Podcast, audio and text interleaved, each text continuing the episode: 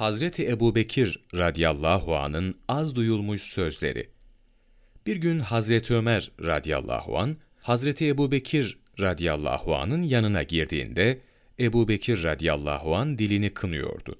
Hazreti Ömer radıyallahu an ona sakin ol Allah Celle Celaluhu seni bağışlasın diye çıkışınca Ebu Bekir radıyallahu an beni istemediğim birçok olayla karşı karşıya bırakan budur, dilimdir karşılığını verdi.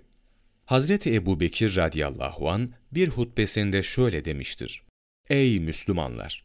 Allah Celle Celaluhu'ndan haya edin.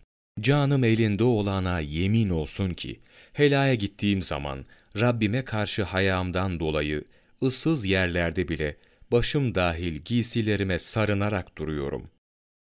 Humeyd bin Abdurrahman bin Af, babasından bildiriyor. Vefatına sebep olan hastalığı sırasında Ebu Bekir radıyallahu anın yanına girdim.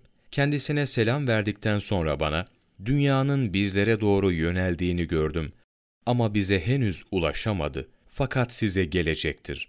İpekten perdeler, ipek işlemeli giysiler edinecek, yünden yataklar ve örtüler içinde yatacaksınız. Ama yine de çakır dikenleri üzerindeymiş gibi olacaksınız. Vallahi birinizin haksız yere boynunun vurulması, sizin için dünya nimetleri için yüzmenizden daha hayırlıdır, dedi. Yine Hazreti Ebu Bekir Es-Sıddık radiyallahu an bir hutbesinde şöyle demiştir. Gençlikleriyle övünen güzel yüzlü gençler nerede? Şehirler inşa eden ve bunları surlarla çeviren krallar nerede? Savaş meydanlarında zafer kazananlar nerede? Zaman onları yok etti.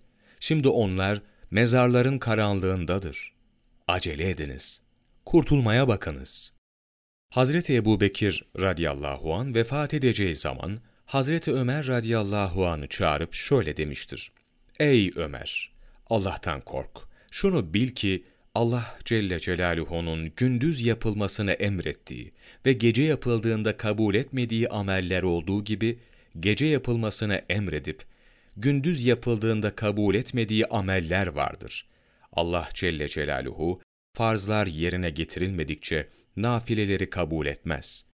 Ebu Nuaym el-İsbehani, Hilyeul Evliya, 1. cilt, sayfa 54-60, 20 Ocak Mevlana takvimi